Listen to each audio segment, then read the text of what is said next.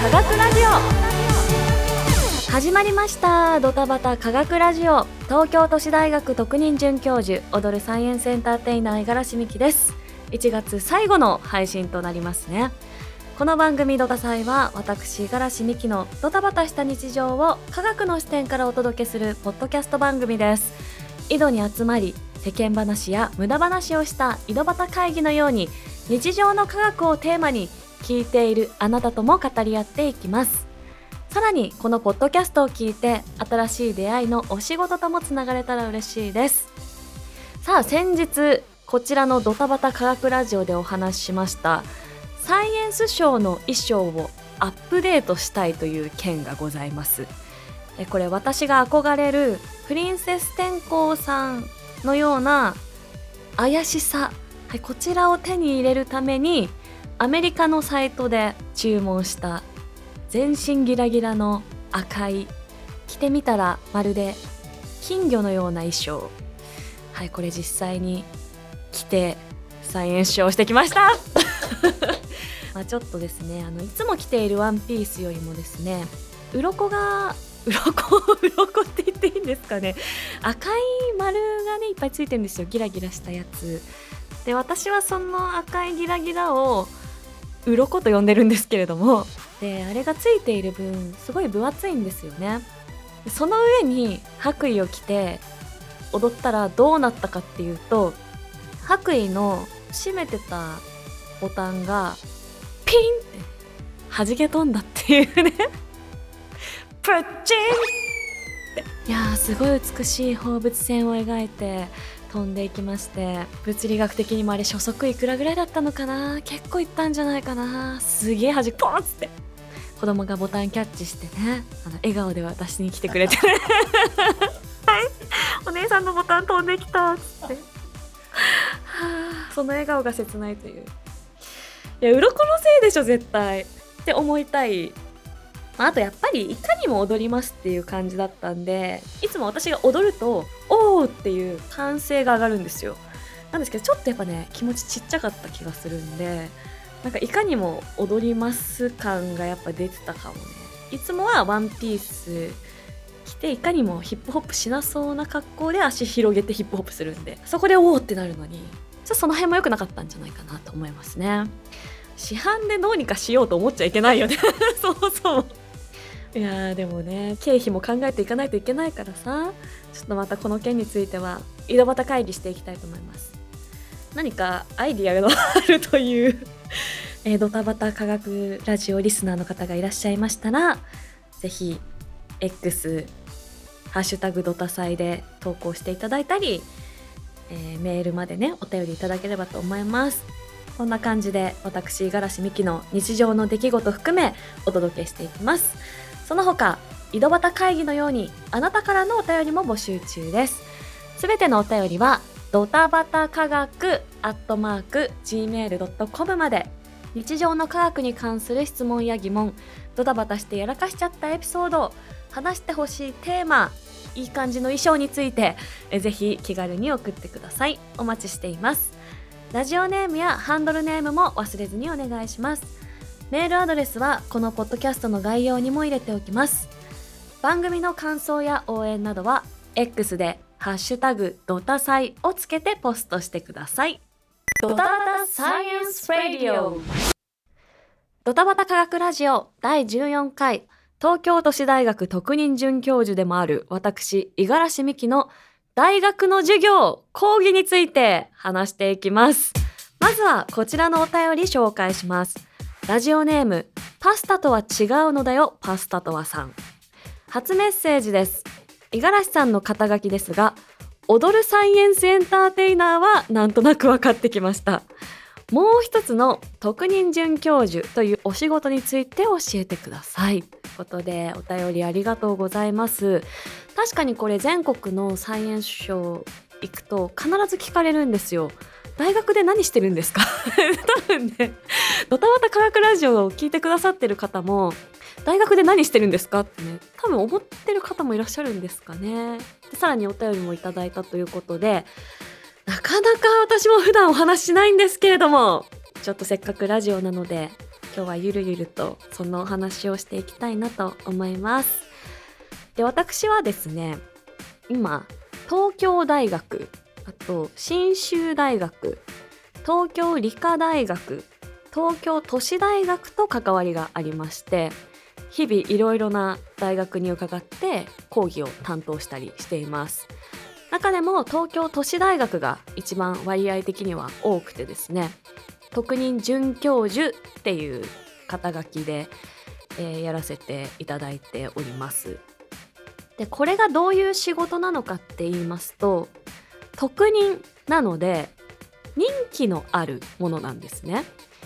特定のプロジェクトの研究とか教育を遂行するっていうことが定められた期間やるっていうのが担当になります。まあ、大体任期は大学にもよるんですけれども、私の場合は2年ですね。まあ、なんで私が呼ばれているかというと東京都市大学人間科学部っていうもともと保育系の学部なんですよ保育士さんを育てるような学部なんですけれどもそこに STEAM 教育サイエンステクノロジーエンジニアリングアートマスマティックス STEAM 教育ができる保育士さんも育てていくという方針になりましてでそこで特定の期間そのような講義をやってほしいという形で呼ばれるんです。で例えば担当する授業で言いますと科学コミュニケーション論っていう科学をどうやって伝えるかっていう授業とかあと何て言うのその社会的に科学ってどういうものなのかっていうのをこうね理系じゃない方々にこう教える講義とかあと私海外でもサイエンスショーしますから海外研修の授業担当してどのようにこう海外で自分を表現するかみたいなことをこう学生に一緒にやったりあと2024年の3月には学生と一緒にオーストラリアに2週間行く予定でもありますね。でそこで海外の教育とは何かみたいなことをちょっと話しながら学生と学んだりしています。あとは情報処理演習といった、まあ、パソコンをどうやって使うかっていう授業保育士さんになった時に例えば運動会の動画作るとかなった時にあのどういうソフトでどういう編集をしたらいいかとかあとはまあいわゆるエクセル計算の仕方とかまあ基礎的なところを私はちょっと担当している感じになりますね。そこまで教えてるんですか？やりますよ私だから本当に広くその IT とか STEAM について今大学では結構幅広くやってるんですよ。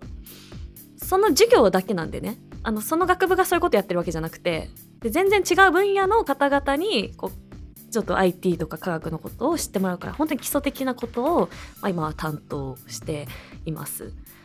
まあね特任で来てるからそういう授業をやるっていうのもあるんですけどね。特任と大学教授はまた違うまたちょっと違うので要所要所の科目とか基礎の科目をこう担当することも多いですね。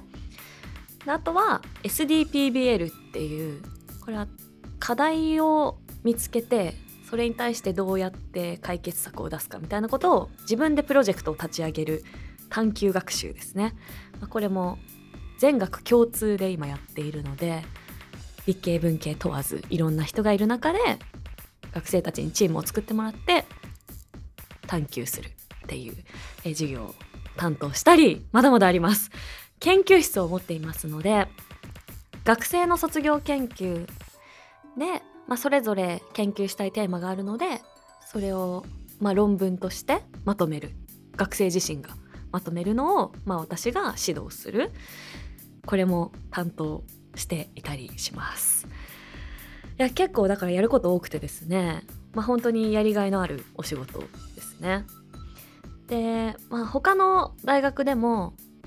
例えば信州大学ですとこちらも特任准教授という形なんですけれども STEAM 教育概論という。これは教育学部の学部で科学の実験をどうやって教えるかとか、まあ、最近は STEAM なので幅広い科学に対する知識をこうどう伝えるかみたいなことの講義を担当したり。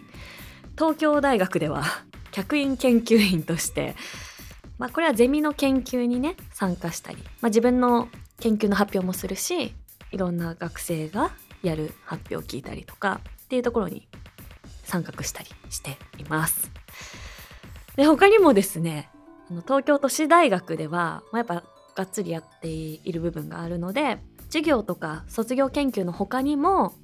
公開講座とか地域の子どもたちに向けた科学実験教室を担当したりしています。だからいわゆるその大学としてのいろんな行事に私を使っていただいて、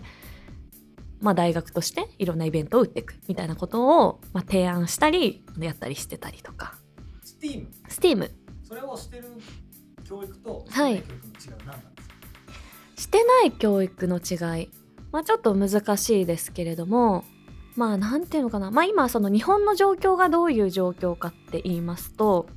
TIMS の2019年の結果によりますと日本は理科の点数は男女ともに国際的にトップレベルと言われています。でも理科は楽しいかとか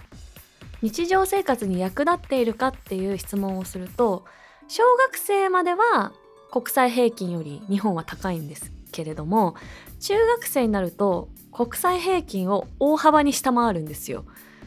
学力はあるんですよ。点数はトップレベルなのに楽しいって思ったりとか日常生活に役に立つとかその社会とのつながりがようわからんみたいなあのことが起きている。でこれを理科離れっていうふうに平成5年の科学技術白書を元に言われています。でそこからいろんな対策を打ってその中で出てきたのがサイエンス賞です、はい、そういう流れがあって、まあ、私もサイエンス賞をしていたり大学でこういう STEAM 教育のあの重要性とかをこう話したりとかディスカッションしたりするあの社会の流れの中に今あるという感じですね。すごく疑問なんですけど、はい。理科離れは小学校までは平気なのにこれはでもいやでも難しくてこれやっぱ点数は高いけどその役に立つと思ってないっていうところはもしかしたら小学生の時とかにすごい楽しい体験をしていれば中学生になった時も、まあ、継続するかもしれないじゃないですか。だからすごいその裾をこう広げる活動も大事だしそこで離脱しないようにするっていうのも大事だから両方大事なんですよ。っていうそういうね議論もまあずっとあるんですよだからいろいろねでこれは効果があるだのないだのあのずっと言っていてそんなねサイエンス賞したぐらいで科学に興味持ってくれたら楽ですねという言葉はもちろんあるわけですよ。で自分自身もそれは思っていてっていうのを研究するという感じになります。さらにねさらにだからそれをやりっぱなしにするのはやっぱ良くないと思うんでそれがじゃあいいのか 良くない部分があるのか良くないとしたらどこなのかっていうのをやっぱみんなで私も論文書いてデータ取ってやっていくっていうことがまあ重要ですよね。なのでまあ自分としてはその研究もやっぱやっていかなきゃいけない部分ではあってでそれは大学まあ主にそれは東京理科大学で研究を進めているという感じでやってます。で目指すところなんか特任教授から上みたいなそうですね私はやっぱその求められるところでやりたいっていうのがあるからその、まあ、いわゆる STEAM 教育を頑張っていきたいところがあるならばそこにいたいしでもそれがやらないってなるんだったらやっぱ違うところでっていうところはやっぱあるから。でもやっぱね普通だったらこう昇進していかれますよね。どんどんね。でもその辺はちょっといろんなライフステージとか、まあ、何やりたいかによるかなっていう感じですかね。私の周り見てても。はい、まあ、ちょっと自分が大学で教えるという仕事をしてよかったなって思った時でもあったんですけれども2018年にカリフォルニア大学で科学実験教室をやったんですよね。でそれはウーマン・イン・ステムっていうアメリカも理系に進む女性の割合がわりかし少ない方ではあるので、まあ、日本よりはいいですけど、まあ、マイノリティ支援ということで女性に向けた科学実験教室っていうのをやっていると。でそこに私も協力して一緒に実験教室やったんですね。でまあ、まあ、ずっと私もサイエンスエンターテイナーでやってるから、まあ、いつかなんか一緒にできないかなとは思っていたんですが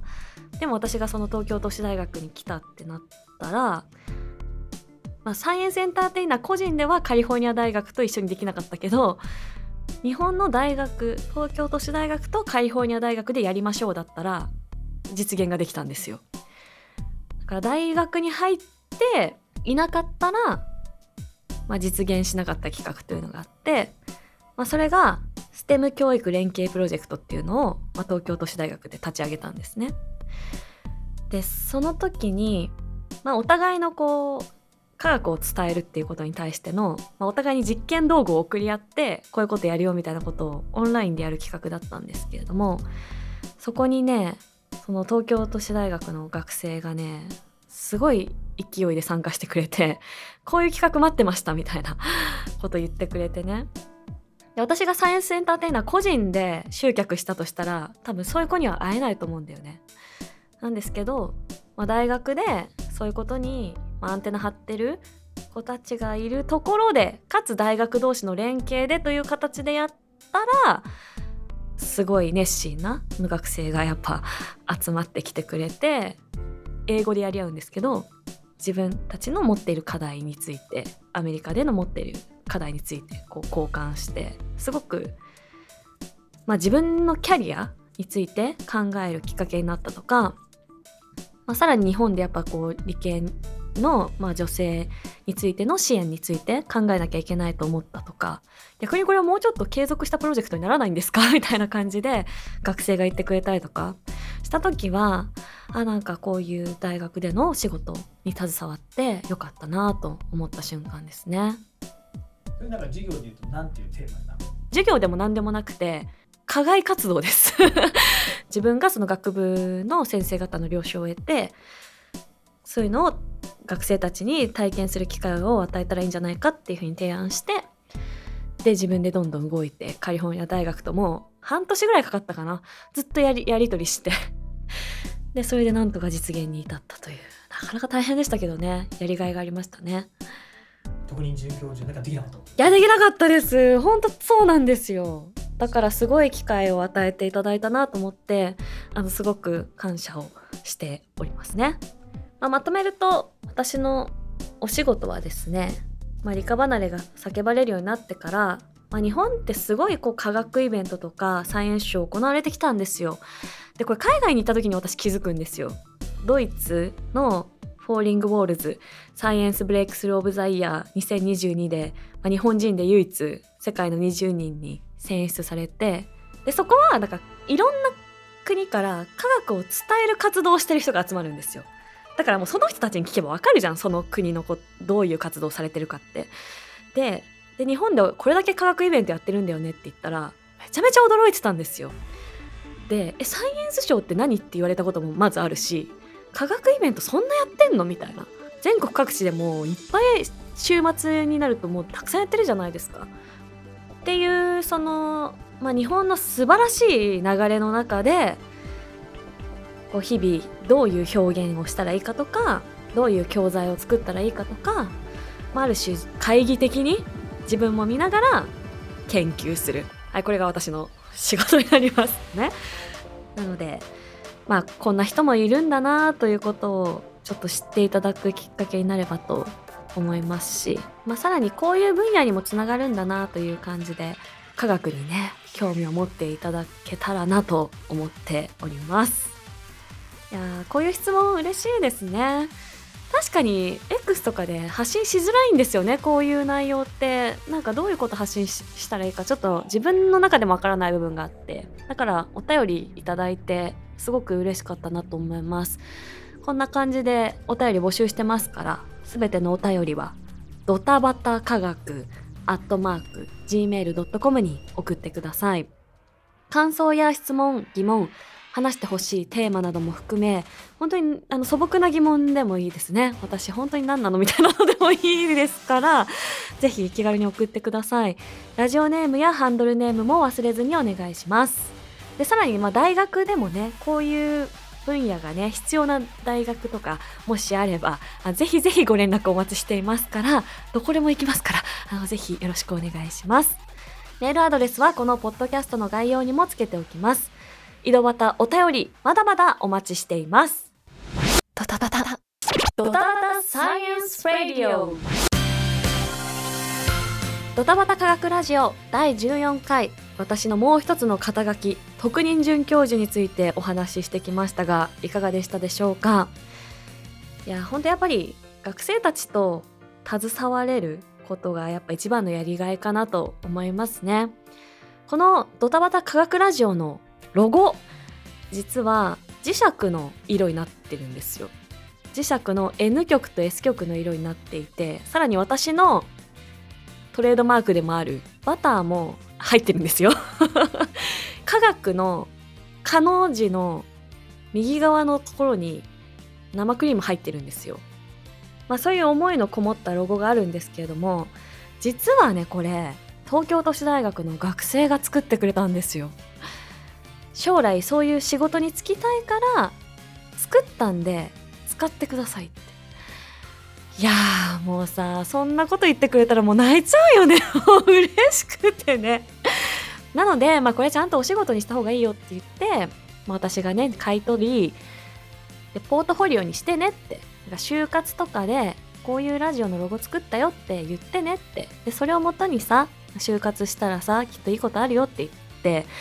いう感じで、まあ、やっているのでこのドタバタ科学ラジオを伸ばすことで